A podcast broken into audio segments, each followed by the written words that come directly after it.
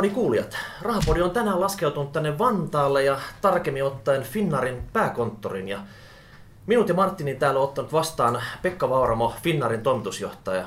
Huomenta Pekka. Huomenta. Huomenta Martin. No huomenta, jopa ollaan virallisella äänellä liikenteessä.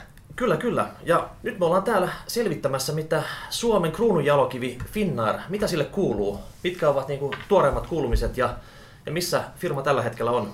Juuri näin. Mielenkiintoisia kysymyksiä meillä on muutaman paperin edestä, mutta katsotaan mitä me saadaan ja ehditään kysyä.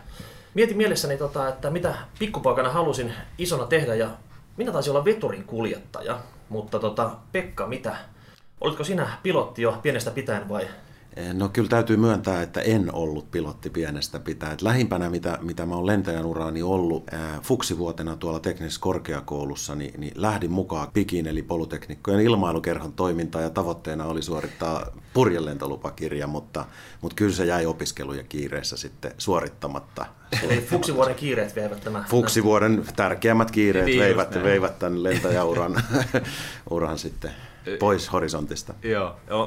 Onko sulla ollut mitään ajatuksia siitä, että, että se siihen voisi palata? Ei oikeastaan sen, sen koomin ole. Joo. Että mulla oli itse asiassa siihen aikaan hy- hyvä ystävä, jo- jolla oli purjelentolupakirja ja, ja tuota, joku kerran kävi purjekoneessa istumassa, istumassa hänen kanssaan ja siitä ehkä se kipinä silloin syntyi. Mutta niin kuin sanottu, niin fuksivuoden kiireet Niinpä. veivät. Muistamme ne. Joo, tai muistaa mitä muistaa sitten. Niin. että se on yhtä, yhtä summaa koko fuksivuosi. Tota, nyt ihan suoraan tuloksiin. Tässä oli äskettäin Finnarin Q3 julkaistiin ja tota, siinä pystytte hehkuttamaan, että kahdeksan peräkkäistä kvartaalia olette pinnistänyt jo kvartaaliparannusta, eli tulosta edelliseen kvartaaliin on tullut. Ja tota, miten se on mahdollista? Kahdeksan kvartaalin putki on tässä pohjalla. Finnaarissa on tehty hyvää työtä vaikeiden asioiden parissa, että kilpailutilanne tällä markkinalla on, on, on ollut hankala kaiken aikaa ja meihin vaikuttaa kaikki maailman mahdolliset kriisit ja heilahtelut. Ja, ja meillä oli ne säästöohjelmat tuossa, jotka päättyi 2014 lopussa, saatiin yli 200 miljoonaa säästöjä kasaan ja ja, ja kyllä sieltä niin kuin haettiin sitä kustannustehokkuutta ja muutakin tehokkuutta, eli siellä on myöskin meidän tuottavuuslukuja lukuja silloin on, on saatu ja tuottavuutta saatu ajettua ylös. Ja, ja kyllä se on se pohja, millä me, millä me pinnistetään. Mutta samaan aikaanhan lentolippujen hinnat laskee, niin kuin kaikki, ketkä matkustaa, tietää sen. Ja, ja vaikka me leikattiin kuluja 200 miljoonaa pois neljässä vuodessa, se on 50 miljoonaa vuodessa, niin lentolippujen hinnat kun laskee sen 3-5 prosenttia vuodessa, niin sehän tarkoittaa, että se ylärivi, jos ei siihen kiinnitä erityistä huomioon, Niin. niin, se ylärivi laskee nopeammin kuin mitä kustannukset laskee. Ja, ja se on yleensä ongelmallinen tilanne. Sen Joo. takia niin me on käännetty se fokus siihen yläriviin. nyt. Miten näistä kahdeksasta kvartaaliparannuksesta, kuinka monta voit ottaa omalle kontollesi sitten, että olet kumminkin aika tuore toimitusjohtaja täällä Finnarilla? No kyllä mä annan ihan kaiken sen kreditin niille, jotka sitä on ollut tekemässä ja tietysti koko henkilöstö, joka on siihen osallistunut isosti. Et pelkästään sinulla ei ole semmoista kultaista midaksen kosketusta tähän tuota, En mä, en, mä, en mä sitä halua, halua, halua millään lailla omia ja omistaa. Kyllä se on, se on ihmisten tekemä ja, ja, ja, ja myöskin niin kuin mun edeltäjät on tehnyt, tehnyt siellä va- vaikeissa tilanteissa kovia, kovia ratkaisuja. Mulla tuli mieleen, isoja kululeikkauksia on tehty. Jos vertaa esimerkiksi Norwegianiin, niin missä kohti Finnairilla on edelleen korkeammat kulut tai muihin tällaisiin lentoyhtiöihin nähden, missä tuottavuus on, on, on kohdallaan? Tietysti se toimintamalli on, on kovin erilainen verkostolentoyhtiölle ja halpalentoyhtiölle. Verkostolentoyhtiö, niin kuin me olemme, lennetään Aasiaan ja, ja, ja Aasiasta takaisinpäin ja sitten rakennetaan yhteyksiä Helsinkiin ja Helsingistä ja, ja, ja näiden lentojen aikataulut täytyy sovittaa hyvin yhteen ja, ja, ja meidän periaatteena on ollut se, että me optimoidaan tuo Aasian liikenne ja kauko, kaukoliikenne ylipäätänsä ja sitten tehdään kompromisseja jossain määrin tässä Euroopan liikenteessä. Se näkyy siinä, että me, me joudutaan jossain aina odottamaan joskus lentojen saapumista, ihan aikataulun mukaisestikin odottamaan lentojen saapumista. Ja ne kompromissit tehdään sitten siellä Euroopan verkostossa. Sitten Norwegian tai halpalentoyhtiöt ehkä laajemmin keskittyy Euroopan lentämiseen. Pääosin Norwegian on toki lähtenyt Atlantin liikenteeseen nyt vahvasti mukaan, mutta heillä ei ole tämmöistä verkosto, verkostorakennetta eikä periaatetta. Siellä, Siis mikä tämä verkostorakenne on, jos, jos No verkostorakenne meillä esimerkiksi tarkoittaa sitä, että, että kun Helsinki-Vantaalle tulee iltapäivällä, niin kenttähän on erittäin kiireinen. Meillä on silloin hetki päivässä, jolloin kahden kolmen tunnin aikana niin, niin lähes kaikki Finnairin koneet on tässä Helsingissä, niin Euroopan koneet kuin, kuin kaukolentokoneetkin. Ja ne koneet tulee tänne täynnä matkustajia iso osa matkustajista vaihtaa toiseen koneeseen ja lähtee hetken päästä muualle. Et se ei ole sattumaa, että se on oikein tehty tämä aikataulullisesti, että kaikki tulee saman kantaa, jotta ne pääsee sinne jatkolennolle. Erittäin hienosti sit sitä. Se, se on nimenomaan meidän mallin aivan ytimessä, että okay. jos me katsotaan Finnairia, niin Finnairhan on, niin kun jos, jos katsotaan vain suomalaisten matkustamistarpeet tai Suomeen kohdistuva matkustamistarve tuolta ulkoa, niin Finnair on, on ehkä kaksi-kolme kertaa isompi kuin mitä Suomi pelkästään tarvii. Me, se tarkoittaa meille silloin sitä, että meidän täytyy hakea matkustajia joko Euroopasta tai Aasiasta. Ja kun meillä on tämä luonnollinen maantieteellinen sijainti tässä Helsinki niin hyvin ihan suoralla viivalla Euroopasta Aasian isoihin, isoihin kaupunkeihin tuolla, niin, niin tämä on se meidän mallin ydin ja silloin tietysti niin aikataulut täytyy rytmittää ja sille, että matkustajille ei tule kohtuutonta odotusta ja toisaalta kenttä pitää olla ja terminaali sellaisessa kunnossa, että vaihto on, on miellyttävä ja nopea. Saatiin Jukalta kuulija kysymys ja hän oli käynyt vierailulla täällä Finnavialla Helsinki-Vantaalla ja oli kerrottu, että täällä kenttä on tämmöisen matkalaukku läpimenon tehokkuudessa ihan kärkiluokkaa. Ja tota, tämä on varmaan ihan elinehto, että tämä mainitsemassa tämä keskipäivän ruuhka, milloin tota, kaikki on täällä, ka- kaikki on täällä niin oikeasti, että tota, se laukku siirtyy sinne jatkolennolle sitten jouhevasti. Ja tämä on pikkusen myös tota, teidän vaikutusmahdollisuuksien ulkopuolella, koska se on tämä kenttä, joka operoi sitä siellä. Joo, no meillä on kyllä Finavian kanssa hyvin yhteneväiset tavoitteet useimmissa asioissa, muun muassa tässä tässä tuota matkatavaroiden ja, ja myöskin ihmisten saamisessa ja jatkolennoille. Ja ja, ja kyllähän tuota, jos, jos siinä emme yhdessä onnistu Finnavian kanssa, niin kyllähän matkustajat äänestää jaloillaan. Että... Kumpi on vaikeampaa saada se matkustaja vai matkalaukku sillä jatkolennolla? No eh, kyllä, kyllä aika usein, usein on semmoinen tilanne tulee vastaan, kun tuolla koneessa istuu, että, että tuota, niitä matkustajia haetaan ja sitten otetaan sitä matkalaukkua pois sieltä. Koska... Siellä pitää sitä Old Barrelin kautta mennä etsimään, missä ne puuttuvat matkustajat on sitten. Joo. Sellainen kysymys mulle tuli mieleen, että aikoinaan me, me todettiin tässä ennen tätä varsinaista lähetyksen alkua, että, että Miika tässä edustaa tätä, hän on niin puhdasverinen Finnar-mies ja mä oon puhdasverinen Norwegian-mies, entinen Finnar-mies ja oikeastaan se... se Mitä niin entinen? No ihan sen takia, että mulle kävi kerran niin, että mä olin 40 minuuttia ennen lennon lähtöä, niin seison gateilla ja mä en päässyt koneeseen. Ja sitten mulle kerrottiin, että niin mun pitäisi olla kaksi tuntia ennen lennon lähtöä niin, niin paikalla. Että se on niin, niin säännössä sanotaan. Tästä on toki, täytyy myöntää, lähestulkoon 10 vuotta.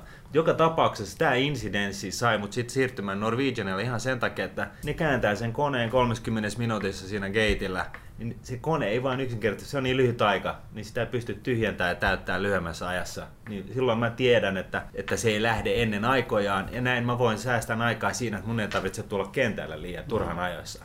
Siis vähäpätöinen juttu, mutta tää oli niin kuin kuitenkin sellainen kilpailuetu, jolla ei ollut mitään niin kuin naftan suur... kulutuksen tai, tai tota, täyttökapasiteetin tai minkään muun kanssa tekemistä. Mutta suurimmalla osalla on lentomatkustaminen elämys. Sinne pitääkin tulla sinne kentälle kolme tuntia etuajassa, että sä voit siellä kiertää kaikki tax-free liikkeet läpi ja sitten tota, nauttia siinä sitten. Tota, no, mutta tämä oli tällainen huomio. En tiedä, onko kukaan muu niin kuin sitä mieltä, että tämä on arvokasta, mutta mulle se oli, oli yksi sellainen vedenjakaja aikoinaan. Katso, katsotaan, jos Pekka puhuu vielä takaisin niin. Finnair-mieheksi sitten. Joo, kyllä mäkin mieluummin, mieluummin näen sen. Tietysti Suomihan on meille, meille erittäin tärkeä markkina, markkina, että noin 40 prosenttia meidän myynnistä on täällä Suomessa ja siinä mielessä niin, niin näen sen meille mahdollisuutena, jos et ole vielä palannut Finnairin asiakkaaksi. että, et, tota, mutta eh, hyvä, hyvä tuota näkökulma toi, että matkustaminenkin voi olla osa sitä elämystä. Ja monesti tuntuu siltä, että lentoyhtiöt itse on syyllistynyt siihen, että,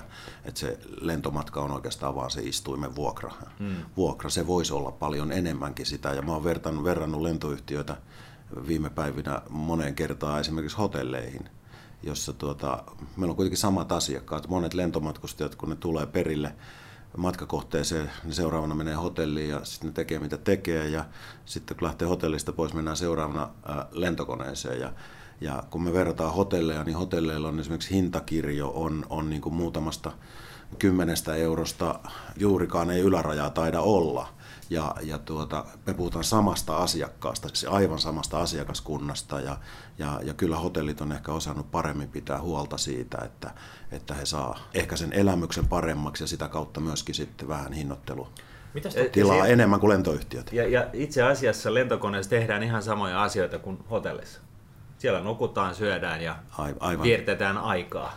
A- aivan sama. Ja hyvä Mites havainto. lisä, lisämyynti, niin se oli semmoinen aihe, mihin halusin tarttua. Kun mainitsitte, että tota, lippujen hinnat on vähän paineessa ja tavallaan niin kuin, otetaan pois kaikki ylimääräiset palvelut lippujen hinnasta ja sitten sä voit ostaa ne lisäpalveluna takaisin. Että lisäpalvelun myynti, myynti tota, se merkitys kasvaa. Niin mitä täällä lentokoneessa, niin tuleeko sinne jotain uusia lisäpalveluita, mitä asiakas voi käyttää sitten sen lentomatkan aikana? Niin, nyt, nyt just jos taas verrataan toisiin lentoyhtiöihin, niin, niin se on just näin, että kaikesta maksetaan. Että, että kohta sä joudut, sulla on seisomapaikka koneessa, eli se maksaa sitä paikasta, mutta tota, onko uusia palveluita, mitä voisi Joo, ihan, ihan varmasti niitä tulee ja, ja nyt vasta lentoyhtiöistä monet, monet tuota, me, me muun muassa, me ollaan kyllä aika lailla vieläkin etunenässä, niin ollaan tuomassa langatonta verkkoa koneeseen ja sehän tietysti mahdollistaa aika paljon näiden lisäpalvelujen tuomisen sinne ja, ja, ja näitä nyt tällä hetkellä innovoidaan ja, ja osin kehitetäänkin sitten. Pakko sanoa, että yksi tämmöinen niin kuin ilmainen lisäpalvelu, mitä, mitä langaton verkko tuo, niin se tuo rahapodit sun älypuhelimeen siellä sitten tota, se lentomatkustamisen aikana. Kyllä, So, ja- Sori, tämä pakollinen product placement. Kyllä, ja, ja tuota, ähm, ähm, sinne nyt valitettavasti enää pääse ensimmäisenä etenemään, koska jo, jo tämmöinen live broadcast on Finnairin koneesta kerran tehty. Se taisi olla meidän ensimmäisellä 350 lennolla. Mulle tehtiin radiohaastattelu sieltä, mutta ei niitä vielä kovin paljon siellä ilmassa ole tehty, että sinne vielä ehtii. Mä en, mä en usko, että rahapodia oli o- olemassa siinä vaiheessa, kun toi oli ensimmäinen. Toi No se on ollut vuosi sitten, vähän reilu vuosi no, sitten. Okei, no, niin, nippa nappa. ei, ei saatu kutsua silloin, Niin. niin. silloin tämmöisen. Tota, niin, nyt, nyt täytyy ottaa vahinko takaisin jollain tavalla. Mites tota karko, eli tota, tämmöisten kaiken näköisten tavaroiden vienti sit siinä, samalla kun viedään matkustajia kohteeseen, niin siinähän liikkuu tavarat lentoteitse aika kivasti sitten. Niin tota, näytteleekö tämä isoa merkitystä tuloksen muodostuksessa teille? Meille ihan niin kuin yksi, yksi oleellisia lisätuoton lähteitä on karko. Että, Kasvaako se tässä Me, meillä kasvaa karko. karko. Tuota, karkossa on tietysti ollut markkinatilanne vaikea. Siellä on eh, karkon hinnat, kilohinnat pudonneet voimakkaasti tässä tuota, viime, viime vuosina. Ja, ja se voim, pudotus on ollut niin voimakasta, että vaikka meillä on esimerkiksi tänä vuonnakin niin volyymit kasvanut, karkon volyymi kasvanut 20 prosenttia, niin meillä on silti karkon liikevaihto kokonaisuutena ollut pienosessa pudotuksessa. Se on nyt kääntynyt, nyt me on saatu se kiinni ja nyt, nyt alkaa niin kuin pikkuhiljaa tuo karkon liikevaihto nousemaan tuolta tuolta, mutta se, se, on erittäin tärkeä tuoton lähde, lähde meille, meille toi kargo ja me ollaan investoitu tuohon tuossa vieressä, vieressä uuteen karkoterminaaliin, joka aukeaa jossain ensi kevään huhtikuun kieppeillä, kieppeillä tuolla ja, ja tuota, siitä tulee erittäin moderni terminaali ja meillä on tarkoitus kyllä kasvattaa jatkossakin sitä kargovolyymia. Joo, onko tämä niinku kevyttä, kallista, pientä? Se on niinku, mikä on tyypillinen tämmöinen, mitä tuossa lentokoneessa kulkee tämmöistä No me, me halutaan erikoistua tietysti tiettyihin erikoiskarkon rahti, rahtitarvikkeisiin tai tuotteisiin. Ja meillä on kaikkein suurin yksittäinen on, on tuota norjalainen lohi tällä hetkellä, jota viedään tuosta Aasiaan pakastettuna. Siellä on Ihan kolme, oikeasti? joo, meillä on Pohjois-Norjasta Norjasta yhdessä, yhdessä sikäläisen tuota, eh, yrittäjän taikka, taikka tuota lohen kasvatusfirman kanssa, kanssa semmoinen ketju. Me saadaan 36 tunnissa sieltä kalaviljelylaitokselta laitokselta kala tonne tarjoltavaksi. Susilaatuinen lohi. Niin siellä on Shanghai kokit odottaa vesikielellä, kun se tota, No ei, val, ei valitettavasti pystytä Shanghaihin viemään, mutta toki on kyllä Japani, Joo. Japaniin, että tuota, eh, norjalainen lohi ei sille tällä hetkellä pääsyä sinne Kiinan markkinoille. Miten suomalainen kirjolohi sitten? Niin tuota, eikö suomalaiset äh, ole äkännyt, että tässä olisi myös ihan hyvä sauma sitten niin ottaa teihin yhteyttä? No mä olen itse niin sitä mieltä, että ilman muuta ja, ja ehkä jotain sillä, sillä sektorilla on tapahtumassakin, mutta ei, ei vielä ehkä mitään näkyvää. Poronliha tai porosarviuutetta tai Se, jotain on, tällaista. se kestää, se ei tarvitse olla tuoretta. Niin. Meillä on toinen, toinen tota, mielenkiintoinen, niin on lääkkeet. Joo. Ja, ja me oltiin ensimmäinen lentoyhtiö, kun sai tämmöisen lento, lentorahtiyhtiöstä tai lentoyhtiöstä tämmöisen niin sanotun farmasertifikaatin, jossa, jossa on niin kuin taatut olosuhteet koko sen kuljetusketjun ajalta. ajalta Okei. ja tuohon uuteen rahtiterminaaliin tulee, tulee sitten asianmukaiset tilat myöskin. On, mitä lääkkeitä nämä, tällaiset on, jotka vaatii? Pilantuuko ne nopeasti? Siellä on paljon esimerkiksi niin kuin erilaisia rokotteita ja tällaisia, joilla on hyvinkin tarkat speksit. Ja Okei, lähes, lähes kaikilla lääkkeillä on, on lämpötilavaatimukset. Että, että ja kun, kun katsoo sitä, että miten lääkkeet, mistä ne esimerkiksi lentorahtinakin kulkee, nehän saattaa, saattaa lähteä täältä miinus 20, siis ulkona, ja ne on aina pienen matkaa ulkona, ulkona ja sitten saattaa käydä jossain, missä on plus 40 lämmintä ennen kuin ne sitten pääsee perille jonnekin.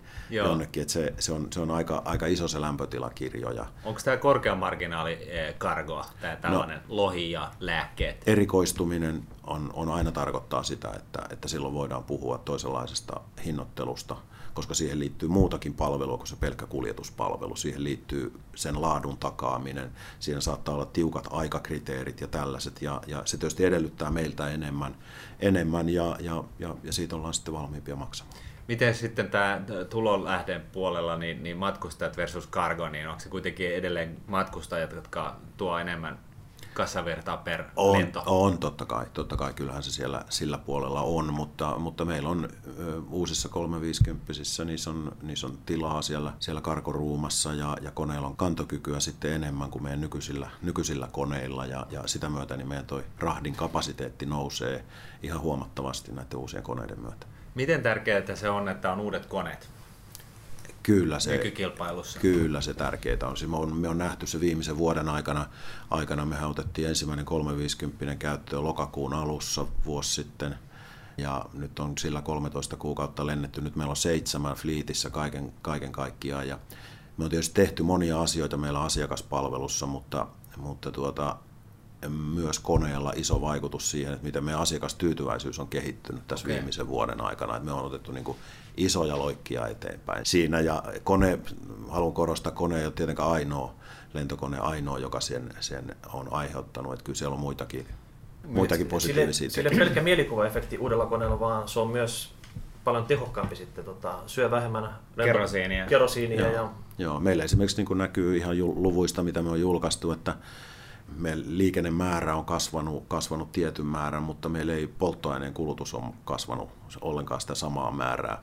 Se on, se on selvästi vähemmän kasvanut ja, ja se vaikutusero kyllä tulee tuolta 350 Ja nyt kun niitä alkaa olla jo seitsemänkin meidän, meidän fliitissä, eli lähes puolet meidän laajarunkolaivastosta on 350 tällä hetkellä. Taavi, yksi, yksi meidän kuulijakysymyksen esittäjistä, niin, niin kysyikin just tätä, että pystykö Finnair rahoittamaan tulevien uusien koneiden hankinnat ilman lisäantia tai kautta hybridilainaa. Hän on huolissaan osakkeidensa dillutoimisesta. Onko se niin, omistaako Finnair nämä koneet vai onko ne liisattuja? Meillä on sekä että, että nämä koneet. Meillä on ihan kaikki Finnaarin tilaamia koneita, että me ei niitä sinänsä, sinänsä liisata suoraan, suoraan tuota, miltään rahoitusyhtiöltä, vaan että me ostetaan ne koneet Airbusilta ja sitten konekohtaisesti tehdään päätöksiä siitä, että teemmekö tämmöisen myynnin ja takaisinvuokrauksen vai pidämmekö sen omassa taseessa. Ja, ja tuota, me, koitetaan, me tietysti katsotaan ja seurataan sitä, että mikä se rahoitus, ylipäätään rahoitusmarkkinat, miten ne kehittyy tuolla maailmalla ja sen mukaan sitten tehdään, tehdään päätöksiä. Et tuota, meillä on erittäin vahva kassa itsellä ja me pystytään myöskin, myöskin rahoittamaan ihan kassasta noita koneita, koneita tällä hetkellä. Et tietty piste se kasvu onnistuu tällä ihan niin kuin periaatteessa käyttöpääomalla tulokset kyvyllä, mutta ehkä saattaa olla sitten niin kuin jonkinnäköisiä rahoitusjärjestelyitä tiedossa vai? No totta kai niin rah- rahoitusta niin me, me tullaan hyödyntämään sitä, eihän me tulla kassaamme kokonaan käyttämään, mm. käyttämään pois, että me mm. totta kai tarvitaan sitä, sitä kassaa, kassaa muuhunkin. Me, meitä tietysti auttaa tässä se, se fakta, että nämä koneet on tilattu vuonna 2005 ja e, niistä koneista sitten se koko konsepti muutettiin vuonna 2007 toisenlaiseksi ja sitten tuli tämmöinen komposiittirakente, niin koneesta tuli vähän isompi mutta se koneen hinnoittelu on pysynyt hyvin pitkälti samana kuin mikä on 2005 sovittu. Ja, ja, ja tuota, siellä on tietysti tiettyjä eskalaatiotekijöitä, siellä on valuuttakurssitekijöitä, koneet kaikki hinnoitellaan ja, ja ostetaan dollareissa, vaikka ne on mm. Euroopassa tehtyjä koneita, niin, niin dollari on jostain syystä valuutta täällä. Ja, Vähän niin kuin ja, öljyssä. Kyllä, kyllä. Että nämä, nämä, nämä nyt tietysti sitten liikkuu, liikkuu ja niihin ei meillä ole mitään vaikutusta. Meillä on jotain suojauskeinoja kyllä olemassa, mutta meillä on tilanne se, että, että jokainen kone, joka meille tulee, niin me saadaan se selvästi niin kuin tämän päivän markkinahintaa alhaisemmalla hinnalla, jolloin – jolloin jos me päädytään tekemään tämmöinen takaisinvuokraus rahoitusyhtiön kanssa, niin, niin nehän tehdään markkinahinnalla, Joo. niin meille jää siihen väliin sitten. Niin te voitte silloin niin kuin ihan päättää, että laskee, laskee Excelissä, että kumpi vaihtoehto on kustannuksiltaan halvempi, se, että omistaa sen itse vai, vai tosiaankin myyjä liisaa Kyllä, takaisin. kyllä, ja sitten tietysti koko Ja sehän riippuu yrityksen... markkinatilanteesta Kyllä. kiinni. Että voi olla niin, että yksi 350 on omistuksessa ja toinen on lisätty. Joo, ja nimen- nimenomaan näin, näin varmasti tulee, näin on jo tällä hetkellä, näin tulee olemaan jatkossakin. Ja, ja me tietysti katsotaan myöskin, ei pelkästään sitä kone, kone tuota fliittiä, me kat- katsotaan myös firman kokonaisrahoitustilannetta siinä. Joo. siinä mutta kyllä, kyllä me tämä investointi pystytään viemään ilman mitään pääomitustarpeita näillä näkymin läpi. Aika pitkä tämmöinen toimitusketju, jos niin kuin 10 vuotta sitten on tehty tilaukset. Totta kai tässä oli näitä pieniä muutoksia matkan varrella ja uusi konetyyppi ja siihen, siihen liittyy, mutta tota, aika aikaisin ne päätökset pitää tehdä, tietää, että missä se kasvu on sitten 10 vuoden päästä tai ainakin viiden vuoden päästä, että se ei olekaan ihan niin kuin sormiin napsauttamalla sitten otetaan koneita käyttöön ja miehistöä ja kaikkea muuta sitten.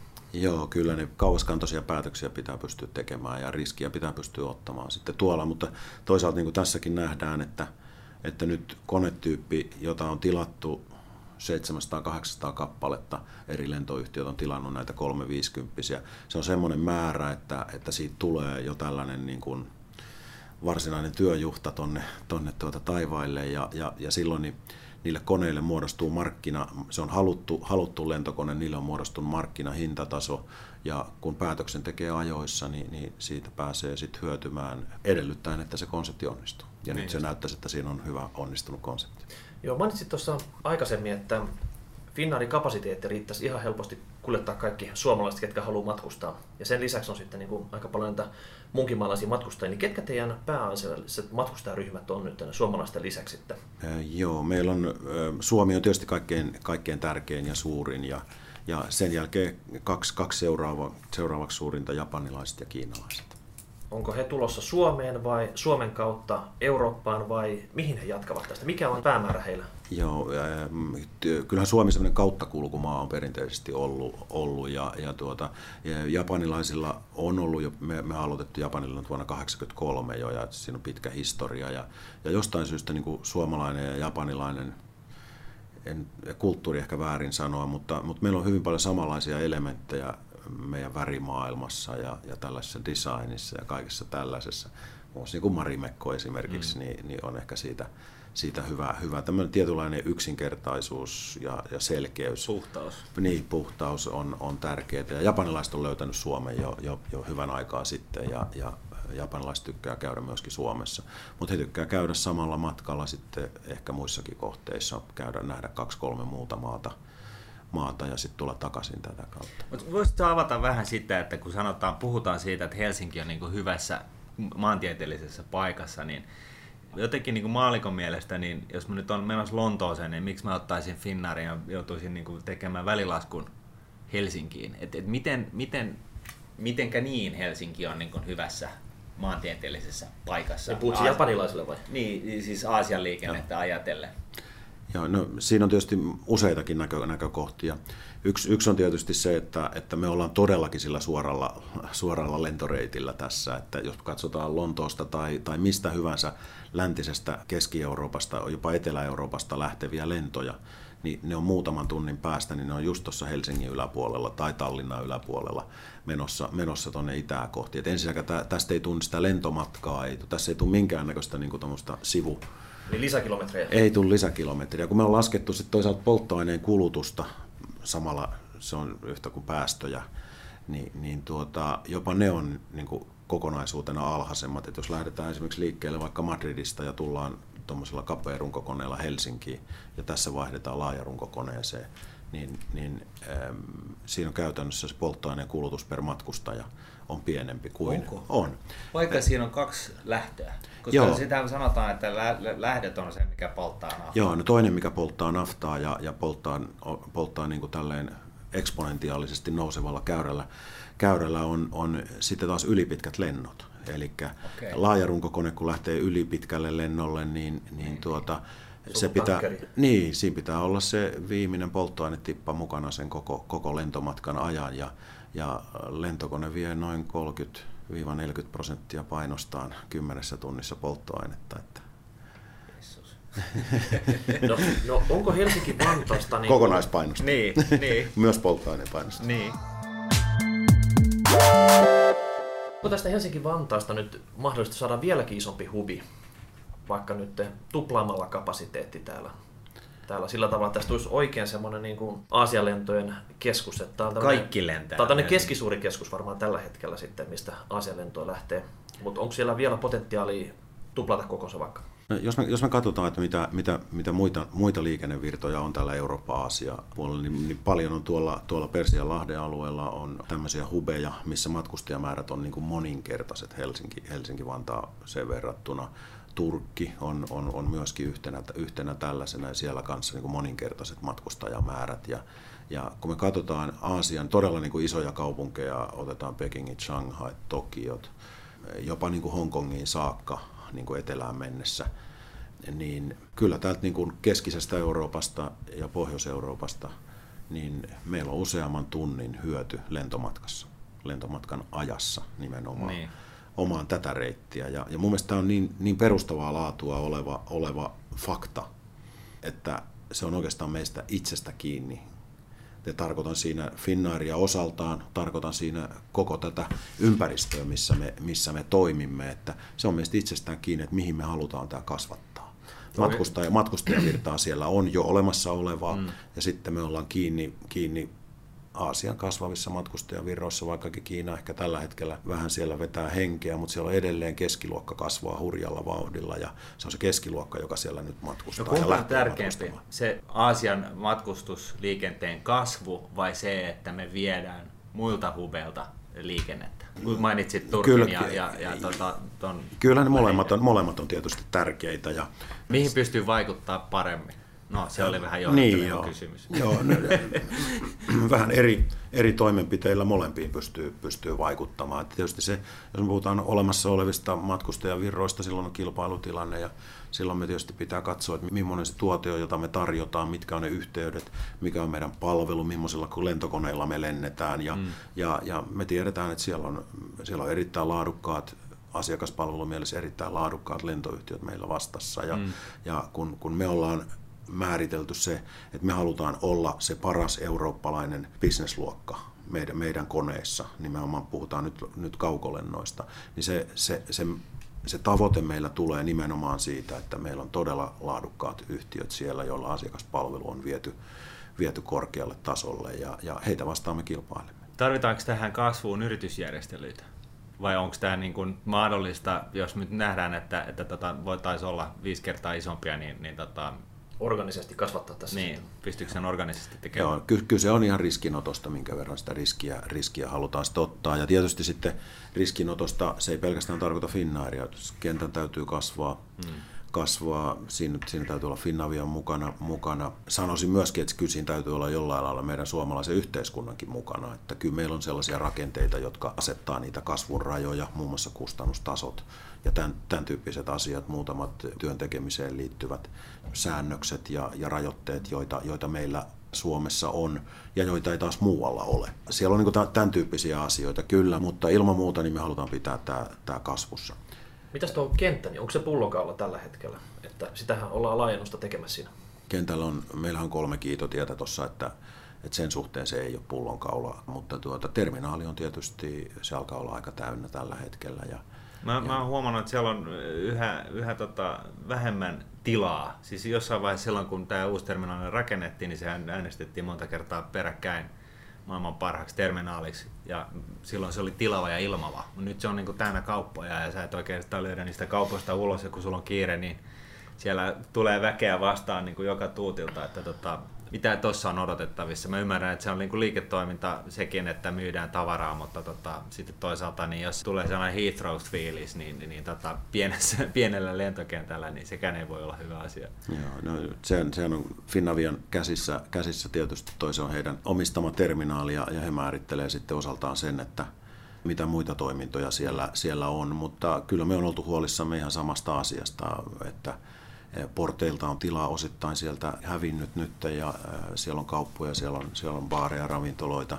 ja, ja silloin konetta odotellaan käytävillä ja, ja, ja siellä on kuitenkin jonkun verran kävelymatkat alkaa olla aika pitkiä ja, ja, ja ruuhka-aikaan kapeilla käytävillä, jotka on tukossa, niin, niin se liikkuminen alkaa olla hankalaa. Että tämä on meillä kyllä aika jatkuva keskustelun aihe, aihe Finnavian kanssa ja uskon, että me löydetään siihen yhdessä kyllä hyvät ratkaisutkin. Miten, jos, jos sulla olisi ihan vapaat kädet, Miten isoksi Helsingin hubin voisi tehdä? siis tämän lentoliikenteen, jos keskitytään tähän Aasian juttuun ja, ja tota, siihen trafikkiin ja mietitään, että me viedään niin kuin, turkilaiselta hubilta niin kuin, liikennettä ja jos yhteiskunta antaa mukana ja Finnavia ja kaikki, niin mikä on se niin näppituntuma? Ei, että... meillä on hyvin tietysti teoreettinen vaihtoehto, Totta että kaikki nämä asiat saataisiin kohdalleen, mutta jos ne saadaan kohdalle, niin eihän meillä ole mitään syytä tyytyä yhtään vähempään kuin, kuin yksikään näistä muista suurista habeista. Miten se tarkoittaa käytännössä koossa? Moninkertaistamista.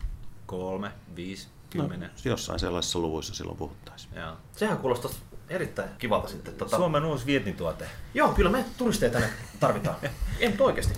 Joo, meillä on hienoja, hienoja asioita tapahtumassa kyllä tässä ja nyt te, vaikkakin niin viime vuoden tapahtumat Euroopassa on ollut, ollut ikäviä ja turvallisuusuhka niin kuin leijuu Euroopan päällä tällä hetkellä ja, ja syö Euroopan mainetta ja, ja houkuttelevuutta aasialaisten silmissä, mutta se on toisaalta aiheuttanut sen, että sitten aasialaiset vähän kiertää nyt tuota keskeistä perinteistä Eurooppaa. Nyt haetaan uusia kohteita ja siinä on Suomi ollut hyötymässä. Eikö tänne kiinalainen matkatoimisto kertonut, että Lappiin olisi tulossa tänäkin vuonna niin kuin ennätysmäärä kiinalaisia. Joo, kyllä. Tuota, meillä oli pari viikkoa sitten lanseeraustilaisuus, jossa Alibaba kuuluva Alitrip lanseerasi oman tällaisen online-matkat-platformin kiinalaisille lanseera, mutta he lanseerasivat sen täällä Rovaniemellä.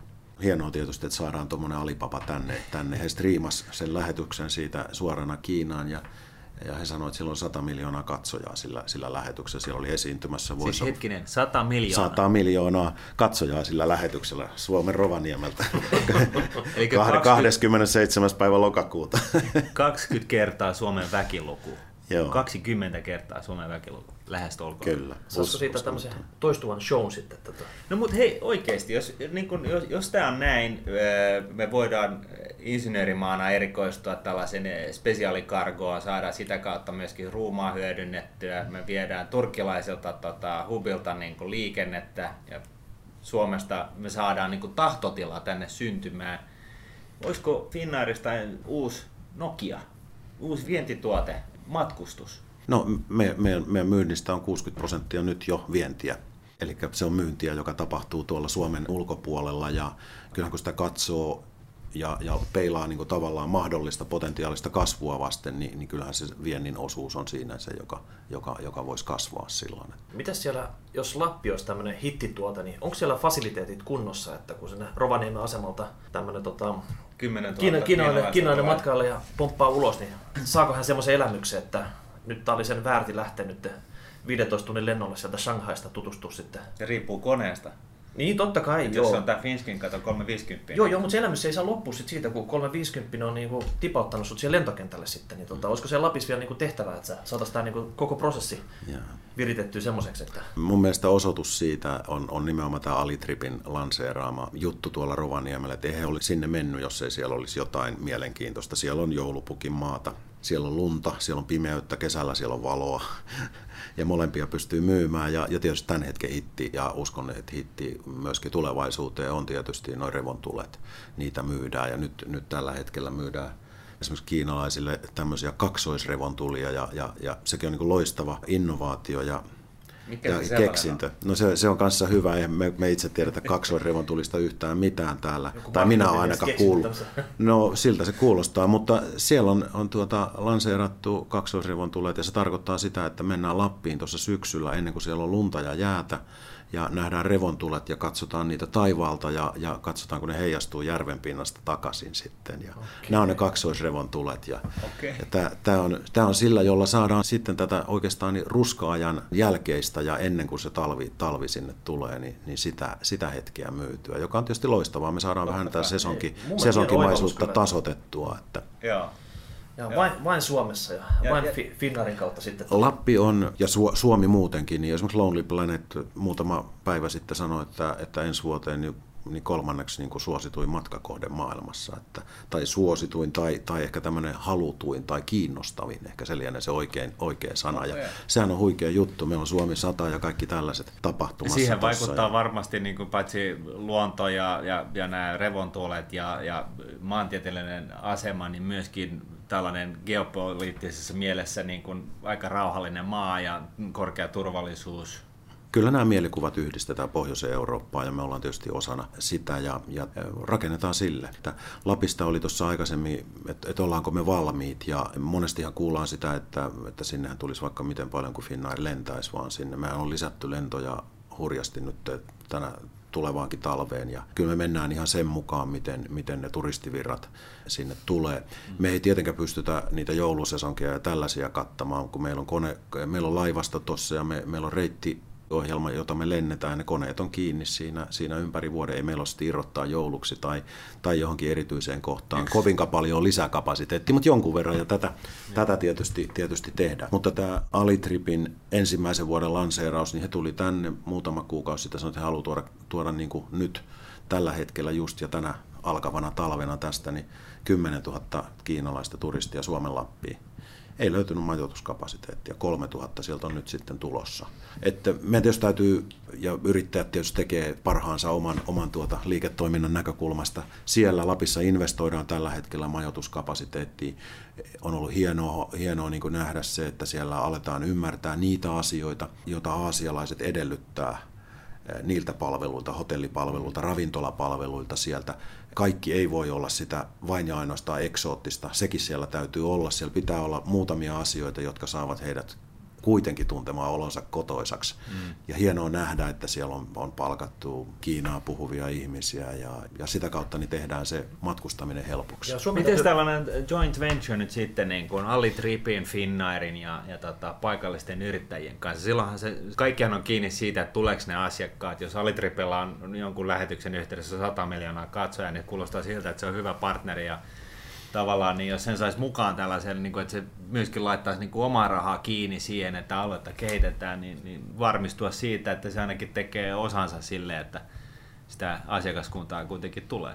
Joo, kyllähän, kun mä katson Suomea, miten Suomi on kuitenkin varovainen, ja meillä on semmoinen tietty, tietty sisään leivottu äidinmaidossa saatu varovaisuus olemassa, niin kyllä mäkin vähän pelkään sitä, että ei meiltä kuitenkaan sit löydy sitä vastetta siihen kasvavaan kysyntään kokonaisuutena. Tässä pitäisi olla hereillä mun mielestä sen takia, että tämä Lappi, se voi myös tarkoittaa Ruotsin tai Norjan Lappia, että missä ollaan rohkeampia, missä tehdään ne panostukset ja tota, saadaan se paketti kasaan. Et nyt meillä on tavallaan se joulupukki, mutta äkkiä ne omi vielä senkin sit sinne, jos ne tota, saa oman tarjontansa kuntoon siellä. Niin, ja tässähän tulee sitten loppupeleissä kysymys siitä, että, että tota, niin kun omistaja, niin, niin mihin se on halukas lähteä.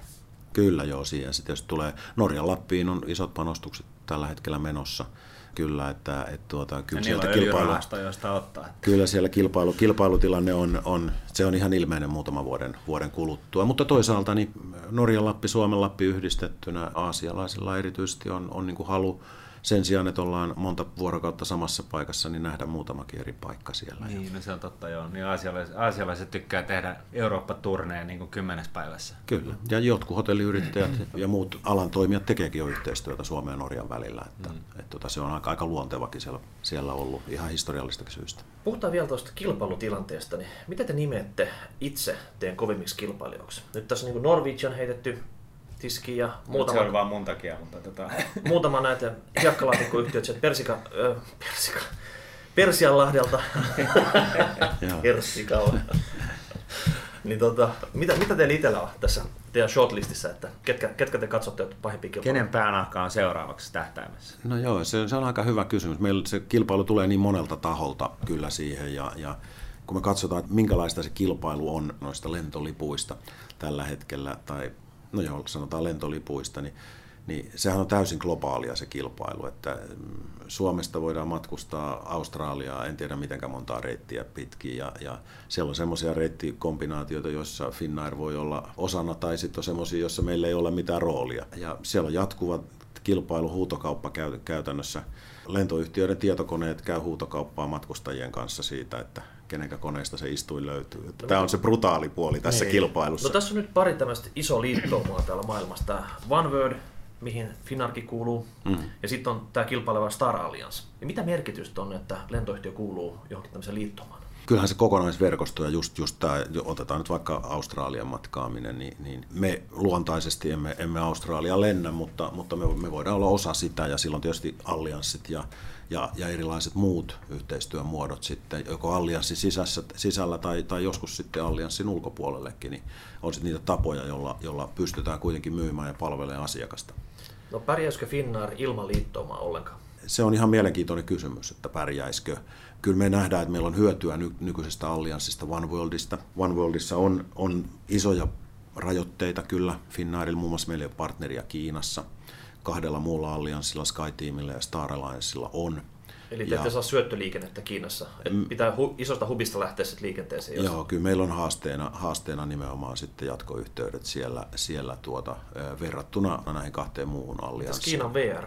Niillä on kuulemma 5 miljoonaa työntekijää siellä. Että luulisin, että yhteydet olisi niin kuin... Niin, ja niillä on niitä ranskalaisia TGV-junia, jotka menee ihan joka paikkaan Kiinaan. Joo, niillä on omia junia myöskin ja, ja, ja toimii, toimii erinomaisesti siellä Kiinassa. Niin. Kiinassa kyllä. Tota, se on rautatieverkko ja, ja jopa tämä uusi, uusi High Speed Rail siellä, siellä ja se verkosto, niin eh, Valitettavasti ne on ne asemat rakennettu aika kauas lentokentistä, että siellä saattaa olla jopa tunninkin matkoja sitten, okay. sitten isojen kaupunkien lentokentiltä näille, näille Se olisi muuten ollut hyvä vaihtoehto lentoyhtiö Allianssille, niin olisi sitten tehnyt Allianssi sen sen tota, kiinalaisten ratateiden kanssa. Kyllä, niitä on, niitä on valitettavan vähän lentokenttien lähellä, että itse asiassa niitä taitaa olla Shanghain, Shanghain Hongzhou, eli Shanghain kakkoskenttä, niin, niin siellä, se taitaa olla ainoa, missä terminaali ja kenttä on samassa paikassa.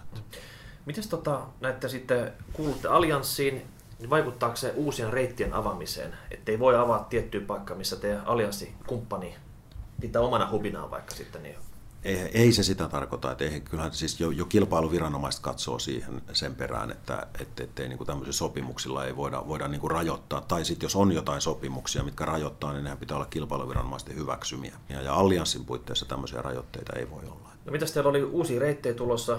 Bongasi ainakin, että San Francisco olisi ensi kesänä tarkoitus tehdä tämmöinen uusi yhteys. Onko muita tulossa? Kyllähän niitä työstetään kaiken aikaa ja lasketaan ja arvioidaan. Elääkö tämä kenttä koko ajan? Ihan koko aika. Että meillä on kerran kuussa, me käydään tuota meidän verkostoa läpi sille, että mä oon siinä mukana. Ja, ja meillä on tietysti joukko ihmisiä, jotka, jotka tuota hyvinkin hienoilla tie, työkaluilla ja, ja ohjelmistoilla äh, käy, käy niin kuin läpi ja arvioi näiden reittien, reittien tuota, kannattavuutta ja jokainen reitti, uusi reittiavaus, sehän vaikuttaa aina matkustajavirtoihin jollain tavalla ja, mm. ja näitä vaikutuksia pitää pyrkiä sitten arvioimaan, että, että mitä, mitä se tulee, tulee, tulee aiheuttaa, mitä se aiheuttaa meidän olemassa oleville reiteille, jos me lennetään johonkin kaupunkiin, missä on sanotaan vaikka tunnin tai kahden tunnin junamatka tai automatka välillä. Ja ne on aika monimutkaisia arviointeja, joita siinä, erittäinkin monimutkaisia, joita siinä joudutaan tekemään. Mitä se vaatisi, jos, jos te haluaisitte viedä turkkilaiselta hubilta Aasian liikennettä, niin onko se sitten, tarkoittaako sitä, että te joudutte lennättää tällaista syötöliikennettä niin kuin Euroopassa alle kustannustason? Tietysti meidän mallissa, niin kuin mä sanoin, niin me joudutaan tekemään kompromisseja. Kompromisseja. Me ei pystytä ajamaan meidän kapeerunkolaivastoa ihan samanlaisilla käyttöasteilla kuin mitä halpalentoyhtiöt ajaa, ja me jäädään siinä aika paljon jälkeen tuossa Euroopan, Euroopan liikenteessä. Sitten tietysti toinen on, on, on meidän ylipäätään meidän kustannustaso, niin kyllä se korkeampi on, mm. on kuin noissa, noissa maissa, että, että ne on niinku sellaisia, jotka, jotka tuota, jos me eristetään se meidän Euroopan liikenne, niin toki tarkoittaa sitä, että meillä on kustannuspaineita siinä. Toisaalta meillä on sitten hyöty tästä pohjoisesta reitistä, mm. niin kauan kuin me ei lähdetä liian kaukaa haalimaan asiakkaita. Mm tuolta liian, liian kaukaa Euroopasta tuomaan väkisin tänne Suomeen ja matkustamaan tätä kautta, vaan pysytään sillä, sillä alueella, joka on siinä meidän luonnollisella. Miten toi kuulijat varmaan haluaisi tietää, että mitä tämä kerosini, eli tämä lentobensa hinta vaikuttaa tähän niin kuin kilpailutilanteeseen? Et nyt se on niin kuin varmaan kohtuullisella tasolla, olisiko se 50-60 taalaa öljytynnyri tällä hetkellä. Mutta Joo, sehän oli olla 50 niin, tällä Pari vuotta sitten niin sehän heilui yli sadassa dollarissa siellä ja silloin oli kaikilla vähän vaikeaa. Joo. Ja tota, oliko nyt se Katarki avasi tänne uuden yhteyden ja hänen, heidän pääjohtajansa sanoi, että 500 lisää tuohon öljytynnyrihintaan, niin se on Norwegian lähtee pois bisneksestä. Että tota, et ne, ne, pelaa niin, niin kuin kapella marginaali siellä sitten. Että onko tämä oikeasti tämmöistä tämä? No onhan se tietysti se on, se on niin huomattava vaikutus on sillä öljyn, öljyn hinnalla ja, ja sitten samaan aikaan kun, kun kapasiteettia tulee markkinoille paljon ja, ja sitten kapasiteetti tietysti otetaan käyttöön ja, ja se tarkoittaa sitä, että koneet täytetään.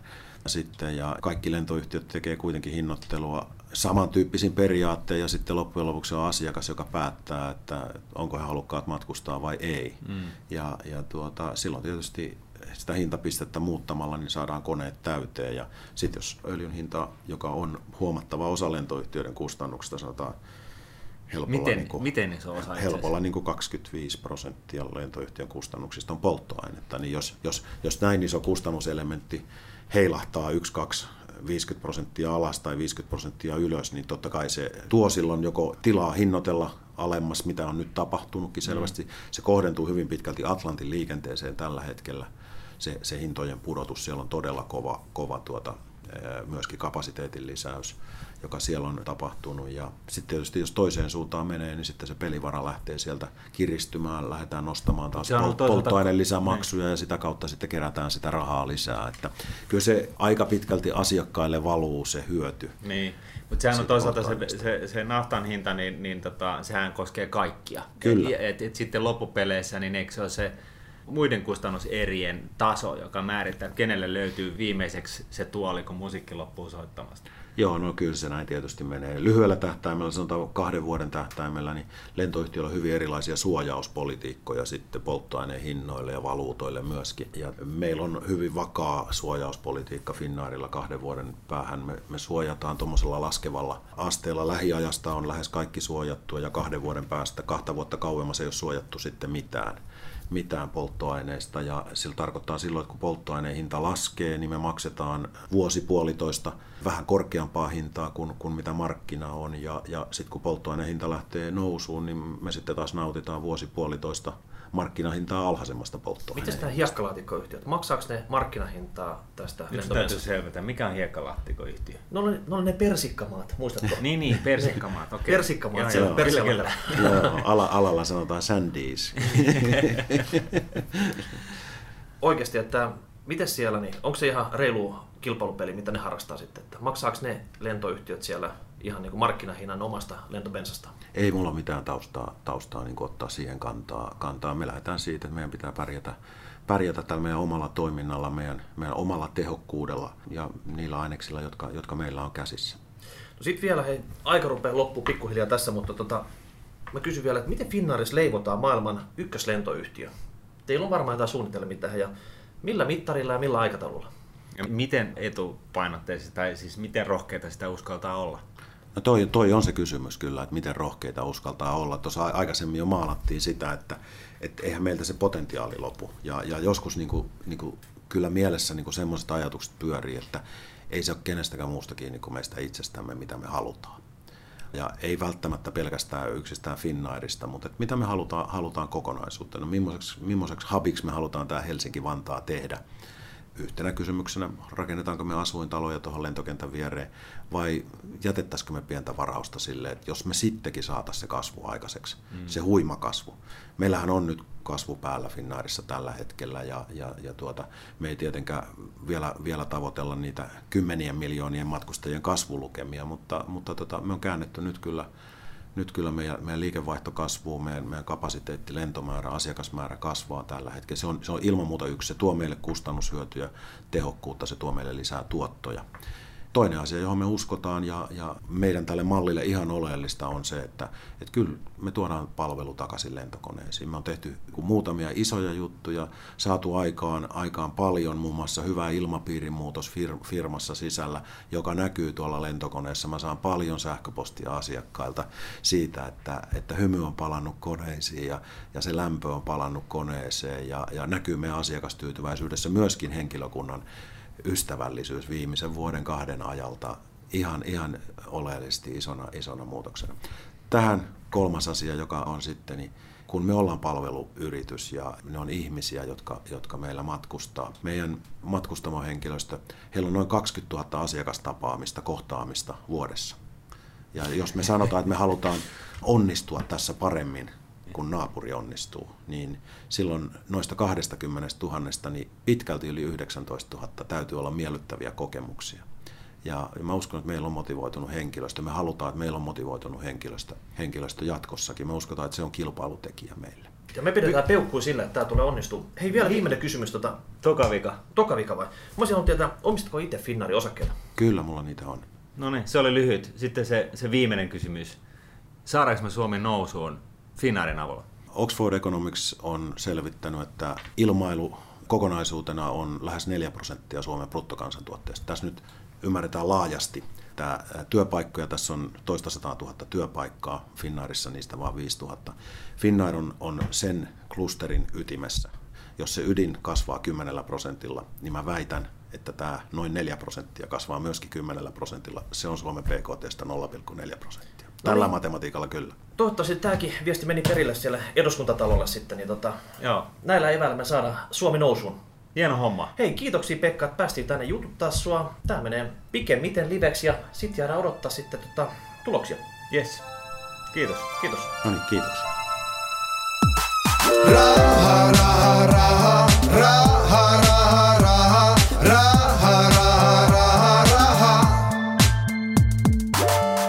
rahapodi on podcast, jossa puhumme taloudesta, säästämisestä ja sijoittamisesta. Sinä päätät podin sisällön, joten ehdota aiheita ja anna palautetta Twitterissä hashtagillä rahapodi tai lähetä sähköpostia osoitteeseen rahapodi at Seuraava jakso julkaistaan ensi viikolla. Thank you